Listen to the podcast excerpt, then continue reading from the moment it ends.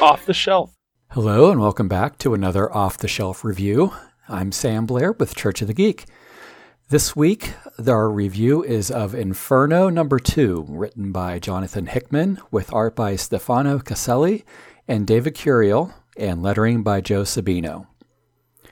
The bright sun has risen in the east, piercing the darkness with a promise of new life and new light. That sun nurtured the world, revealing a living paradise beyond the sting of death, and where relationships old and new could blossom. The light didn't touch everywhere, though. Some were forced to live in the shadows, without the comforts and joys provided to others. Other shadows hid the dangerous truths of the world, not only about the world itself, but of its keepers. And as the sun leaned westward, those shadows grew and festered, becoming longer and longer now we see the sun touching the horizon, setting the sky as well as the sacred land ablaze. End dramatic introduction. Please clap. As we head towards the end of Jonathan Hickman's run as the head of the X universe, we are starting to see the narrative threads he started back in House of X and Powers of Ten weave themselves back together. The reader has always known that the foundations of Krakoan society were rather shaky from the onset. It was just a matter of time to see how things would end, as well as by whose hands it would end.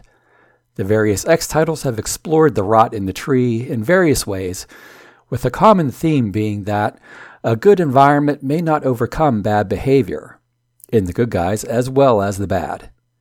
The presence of lies and secrets has therefore been a key feature of Krakoan society. French author Andre Malraux said, Man is not what he thinks he is, he is what he hides. And it's clear that this tenet applies here, especially regarding Professor X and Magneto, the leaders and main secret keepers of the island. This issue primarily revolves around the newly and illegally resurrected Destiny and her wife Mystique. The precog Destiny was first introduced back in 1981 by Chris Claremont and John Byrne as a founding member of the Brotherhood of Evil Mutants, along with Mystique, Blob, Pyro, and Avalanche.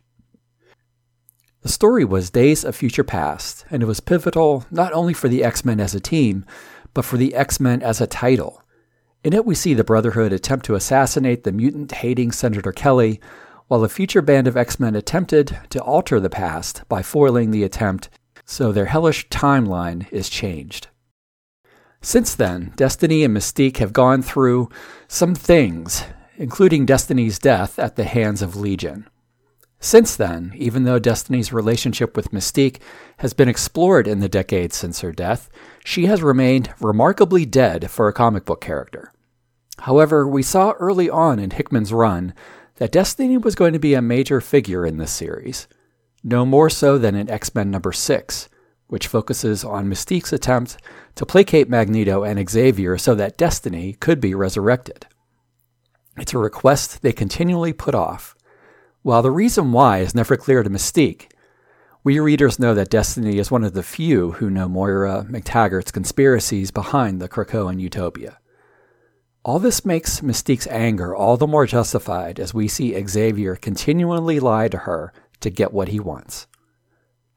All of that changes, though, at the conclusion of Inferno number one, as we see Mystique invite a somehow resurrected Destiny to take a seat at the Quiet Council, to the silent fury of Charles and Magnus. Inferno number two backs the reader up, walking us through the deceptions Mystique undertakes in order to bring Destiny back from the dead, to eventually seat her on the council.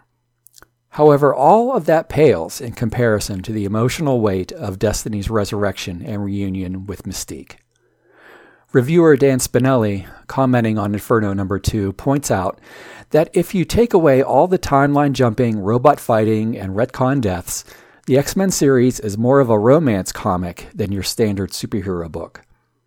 Even the earliest pages of X Men featured the boys tripping over themselves to try and win Jean Grey's affection. Looking back, some of the biggest events of this title have involved love and loss, none more so than the Dark Phoenix saga. The same can be said for the current Krakoan epic. Against the backdrop of the bliss afforded by immortality, we have been reminded over and over again of the lies that hold that bliss up. Most significantly here, the lies about the resurrection protocols themselves. The happy reunions afforded many have not been offered to Mystique, and the dripping irony of Xavier telling her that she has to earn their trust before Destiny could be resurrected while lying to her face is not lost to anyone. However, as this issue shows, it's best not to try and outmanipulate a master of disguise, deceit, and gamesmanship such as Mystique. Caselli and Curiel do a great job conveying the sense of secrecy in their artwork, most notably in the use of Xavier's and Destiny's helmets to conceal and reflect. This has been an artistic feature throughout the series for Xavier and is used now with Destiny, especially in a panel where her golden mask reflects back the images of Xavier and Magneto. The use of reflections has been an important part of art for centuries, drawing attention not only to what is reflected, but also the distortion created by the reflection. Writer and artist Christopher Jones writes that mirrors and reflections serve an ambiguous role in art, in that they reflect what is true and yet untrue at the same time. The image reflected is not the real person, but who they desire to be, or perhaps who they truly are. Mirrors can also provide a sense of distance and otherness. For example, in this series, when characters look into Charles' face, they see only their own. When Mystique and Destiny are fully reunited, it's not a simple affair. Destiny is immediately overwhelmed by her precognitive powers, driving her almost mad.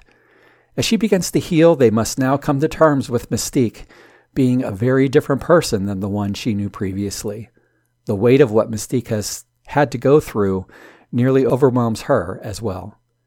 The two are finally able to accept and forgive, and are finally able to share in a tender moment that has been long withheld not only by Xavier, but by the Comics Code Authority.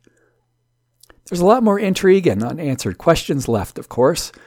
What's Mystique doing inside Orchis? What's Emma Frost going to do now that she knows the truth about Moira MacTaggert? Why does Colossus showing up as a new member of the Quiet Council seem like a bad thing? Whose turn is it to do the dishes at Mystique and Destiny's place? And how does Destiny breathe in that helmet? I expect the answers to at least some of these questions will be forthcoming soon. So until then, Geek be with you.